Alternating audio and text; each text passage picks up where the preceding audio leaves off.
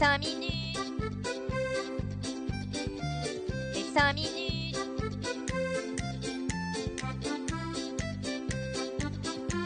Les 5 minutes du coin.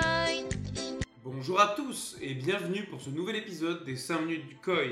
Mais quelle semaine les copains Ça descend, ça monte, on n'avait pas eu autant de volatilité depuis longtemps. On a quand même commencé la semaine avec un bitcoin vers les 22 000 dollars pour aller toucher les 25 000 jeudi soir. Ça faisait 6 mois qu'on n'avait pas eu une aussi forte volatilité sur l'espace d'une journée. Bref, ça met le sourire aux lèvres. Le bitcoin termine la semaine aux alentours des 24 000 dollars et le Fear and Greed Index est de 61 dans le gris. Juste avant les infos, la petite blague qui va bien, c'est très simple de se faire une petite fortune dans les cryptos.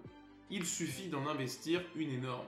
On a commencé la semaine avec une nouvelle retentissante et imprévue qui a plutôt fait du mal au marché, c'est l'annonce de Paxos qui a été sommé d'arrêter la production de BUSD par le régulateur américain. La guéguerre entre les Asiatiques et les Américains, c'est toujours d'actualité. Le BUSD devrait donc subir une certaine décroissance tant que Binance ne trouve pas une solution pour compenser la perte d'émission de Paxos. Saint-CZ ne s'est malgré tout pas laissé assommer par cette sombre nouvelle, même si presque un tiers des réserves de Binance sont constituées de BUSD. Autrement dit, si le BUSD coule, Binance va prendre plutôt tarif. Il faut par contre qu'on parle de ça. Vous vous souvenez, il y a quelques mois, Binance annonçait le retrait de certains petits stablecoins de sa plateforme.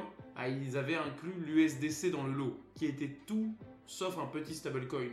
Bah, ça a pas vraiment dû plaire à, Circle et ils sont allés toquer à la porte du département des services financiers de New York pour qu'ils vérifient si le BUSD était bien baqué correctement. En d'autres termes, ils sont allés balancer et d'un côté c'est pleinement mérité pour ces aides qui souvent met ses mains là où il ne devrait pas.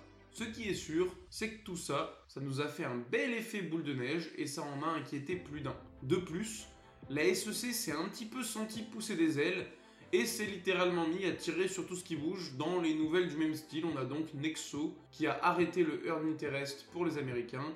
PayPal, qui effrayé par toute cette merde, bah, décide de mettre de côté son projet de stablecoin, et Coinbase qui doit mettre fin à son offre de staking, bien que l'entreprise soit prête à en découdre avec la SEC devant un tribunal. Pour le moment, ils doivent tout de même obéir et appliquer les désirs de la SEC. C'est tellement déprimant qu'il faut qu'on retourne un peu en France dans notre belle capitale dont le musée d'art moderne, c'est-à-dire le centre Pompidou, hébergera prochainement une collection NFT constituée d'un CryptoPunk et d'un autoglyphe. Pour ce qui est du CryptoPunk, je visualise, mais j'avais jamais entendu parler des autoglyphes. Bon, après, je suis pas hyper calé niveau NFT, il doit y avoir un lien. En comptant ces deux dernières, le musée a fait l'acquisition de 18 œuvres numériques et une commission sera organisée le 8 avril en son sein afin de planifier une exposition future dédiée aux NFT. D'ailleurs, en parlant de NFT, avez-vous entendu parler des Ordinals? Ces NFT qui chamboulent l'écosystème depuis quelques semaines. Alors oui, ce sont encore des NFT les gars, je sais, on en a plein de cul. Mais là, c'est vraiment pas n'importe quoi. Ce sont des NFT sur la blockchain Bitcoin. Et ouais, c'est vraiment pas courant, surtout quand ça a du succès, car à l'origine, il y avait déjà eu des NFT mintés sur Bitcoin il y a fort, fort longtemps, mais ça n'avait pas du tout reçu le même succès que les Ordinals actuellement. Mais alors, comment est-ce que ça fonctionne? Déjà, on peut remercier la mise à jour Taproot, qui a permis plus de flexibilité sur la taille des blocs du réseau, permettant de ce fait d'inclure des NFT dedans. Ces NFT sont à la base des Satoshi minés comme les autres, qui sont transformés en NFT et sont par la suite identifiables grâce à un logiciel qu'a mis au point Ordinals. Les NFT sont donc stockés on-chain. On parlait des CryptoPunks tout à l'heure, et bien en hommage à cette collection, Ordinals a sorti, attention les yeux, c'est Ordinals Punk, qui, a, qui ont eu malgré tout un franc succès, surtout quand on sait que l'un d'eux bah, s'est vendu pour 10,5 Bitcoin. Reste à se dire si c'est simplement une fièvre acheteuse passagère ou un intérêt qui restera durable. Ce qui est certain, c'est que grâce à tout ça, le regain d'intérêt pour la blockchain Bitcoin a été énorme et a permis aux mineurs de gagner bien plus d'argent grâce au nombre de transactions qui ont pu avoir lieu. D'ailleurs, ça part tellement en couille cette histoire bah, que certains pètent les plombs en fait. C'est le cas d'un détenteur de Bored Ape Yacht Club, le 1626 précisément, qui a voulu entre guillemets le faire passer de la blockchain Ethereum à la blockchain Bitcoin. Ah, pour ce faire, en réalité, il l'a détruit. sur Ethereum. Et euh, bah, le Bored Ape avait une valeur de tout juste 169 000 dollars. Ouais ouais les amis, le mec a foutu 169 000 balles à la poubelle dans le plus grand des calmes. Puis il a utilisé une inscription avec Ordinals pour représenter son singe sur la blockchain Bitcoin. Cependant, Yuga Labs, les créateurs de la collection, ont tenu à préciser que le NFT en question n'était pas une copie valide du Bored Ape 1626 original et que donc il ne pouvait être réellement considéré comme un Bored Ape Club. J'ai jamais dit autant de fois le nom de cette collection en si peu de temps, bah putain, c'est pas facile. Le débat autour de tout ça continue de faire rage et l'instigateur s'en amuse plutôt bien. Celle qui par contre n'est pas trop inquiète quant à l'avenir et avec toute la thune qu'elle a, on la comprend, c'est Cathy Wood, la célèbre investisseuse et patronne du fonds d'investissement Ark Invest. Elle s'est montrée particulièrement bullish et optimiste lors de ses dernières prises de parole, durant les derniers mois, et cette semaine, elle nous a encore une fois confirmé sa foi inébranlable quant à l'avenir de Coinbase. Car oui, elle a continué de buy the dip, comme on dit, certainement aussi une manière de lisser son prix d'achat sur l'action de l'exchange numéro 1 américain, car elle en avait presque acheté au top. Comme quoi, même les très gros font de la merde. Bref, elle s'est pris la bagatelle d'environ 291 000 actions Coinbase pour un total de 15 millions de dollars. De quoi redonner confiance aux investisseurs malgré la SEC, le gendarme américain qui s'attaque aux produits de stacking de l'exchange. On s'était fait plein de films avec la caution de Sam Bankman-Fried, le patron de FTX pour ceux qui viennent de sortir de leur grotte. Mais au final, l'histoire est totalement pourrie.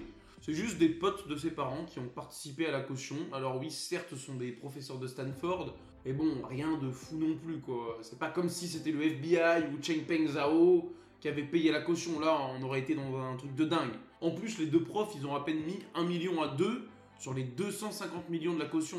On se demande limite pourquoi ils ont participé. Ils pensaient faire un don à une œuvre caritative, euh, bon, pour montrer leur soutien, j'imagine, car sinon, bah, ils auraient pu se les garder, hein, ces quelques dollars. On va maintenant parler d'un winner. Un gars qui devrait certainement arrêter de se frotter à l'écosystème crypto, car on dirait que c'est vraiment pas fait pour lui. En plus, c'est un Français, habitant près de Paris, qui a été la cible d'une arnaque. Pourquoi ce monsieur en particulier?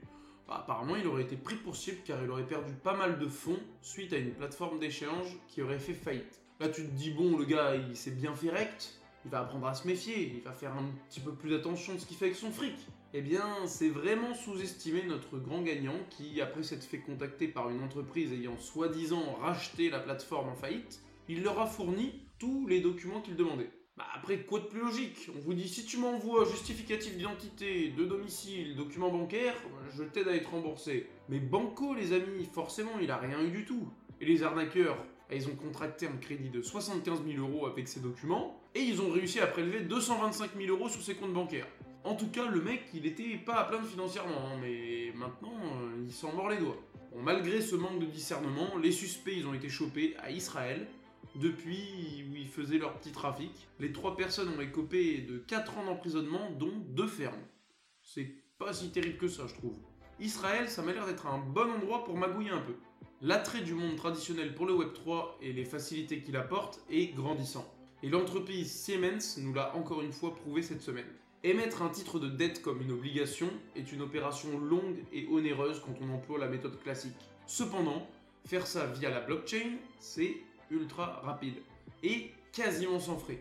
Ah, vu que vous bypassez tous les intermédiaires qui viennent prendre leur grosse commission dans l'histoire, bah ouais, forcément, ça coûte moins cher. En 2021, Siemens, ils avaient déjà émis une obligation via la blockchain privée de JP Morgan, mais cette fois-ci, ils ont décidé de voler de leurs propres ailes en utilisant une blockchain publique qui n'est autre que Polygon. Siemens a donc émis une obligation de 60 millions de dollars sur la blockchain Polygon. Et ce qui est hyper intéressant dans l'histoire, c'est qu'ils l'ont fait entièrement seuls, sans l'aide de Polygon Labs. On peut donc se dire qu'ils sont peut-être mis à recruter ou former des gens compétents dans le milieu de la blockchain. Bon, ça reste qu'une hypothèse, mais ce serait vraiment stylé. Dans cette histoire, ceux qui doivent plutôt tirer la tronche, ce sont les intermédiaires de la finance traditionnelle qui n'ont pas pu prendre quoi que ce soit sur cette opération. Et surtout, ils doivent un peu avoir la peur que le schéma se répète avec de nombreuses autres entreprises. C'est le monde à l'envers. D'habitude, c'est les États-Unis qui installent des postes avancés un peu partout dans les pays, dans le monde ou des trucs dans le genre, quoi. Bah là, c'est le Salvador projette d'un commun accord avec l'État du Texas d'y créer une ambassade du Bitcoin. Ouais, vous avez bien entendu, c'est totalement what the fuck. L'ambassadrice du Salvador, Milena Mayorga, l'a tweeté après s'être entretenue avec Joey Esparza, le secrétaire adjoint du gouvernement du Texas, donc ça a pas l'air d'être du flanc. Même si la nouvelle me paraît totalement folle, quand on voit la SEC qui se bat de toutes ses forces contre les cryptos et le Bitcoin, le Texas, lui, euh, au calme, il crée l'ambassade du Bitcoin. C'est un peu comme s'il leur faisait un putain de gros doigt. Le but de cette ambassade serait de développer l'adoption au Texas, qui, on le sait, fait déjà partie des États avec le plus de mineurs de crypto des USA. Après, euh, ça veut pas dire que la population locale a particulièrement adopté les cryptos dans leur manière d'investir. En tout cas, ce qui me plaît dans tout ça, c'est le pied de nez que fait le Salvador à tous ceux qui peuvent critiquer les choix de Nayib Bukele, son président, notamment avec son choix de prendre le Bitcoin comme monnaie officielle du pays. Qu'est-ce qui fonctionne encore mieux que de vouloir se battre quand on a un problème d'ordre juridique bah, C'est la classique main au portefeuille. Le fric, ça résout de nombreux problèmes, et sans CZ, il le sait bien. Du coup, pour sortir du collimateur des régulateurs américains, son plan est simple, payer, payer et payer. Encore un peu, c'est Patrick Hillman, le responsable de la stratégie de Binance, qui annonce travailler avec les régulateurs pour trouver un terrain d'entente et faire table rase du passé. Ce qui devrait se conclure par une amende bien salée, mais qui pourrait bien les sortir de la panade. Binance disposerait de plusieurs milliards de réserves afin de pouvoir négocier. Donc quand tu pèses plusieurs milliards, tu peux négocier tes amendes avec les régulateurs. Par contre, moi, si je conteste l'amende pour excès de vitesse, je vais juste me bouffer un outrage à agent et payer encore plus. Bon, bah, me reste plus qu'à engranger quelques milliards. On termine avec un flash spécial, la SEC.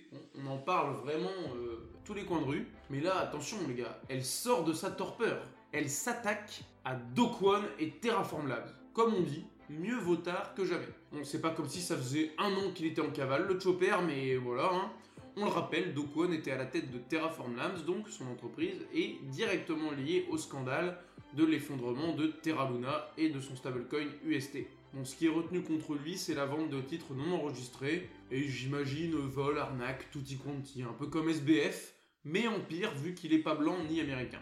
Après, c'est bien de lui reprocher des trucs, mais encore faudrait-il pouvoir l'attraper pour le confronter à ses chefs d'accusation. Et ça, j'ai l'impression bah, que c'est pas trop pour demain. Ça fait quand même un bail qu'Interpol lui court après, sans succès. Merci d'avoir suivi ces 5 minutes du coin. Si ce condensé de l'actualité vous a plu, n'hésitez pas à me suivre ici et sur Twitter. Bonne journée à tous, et surtout, hold on for dear life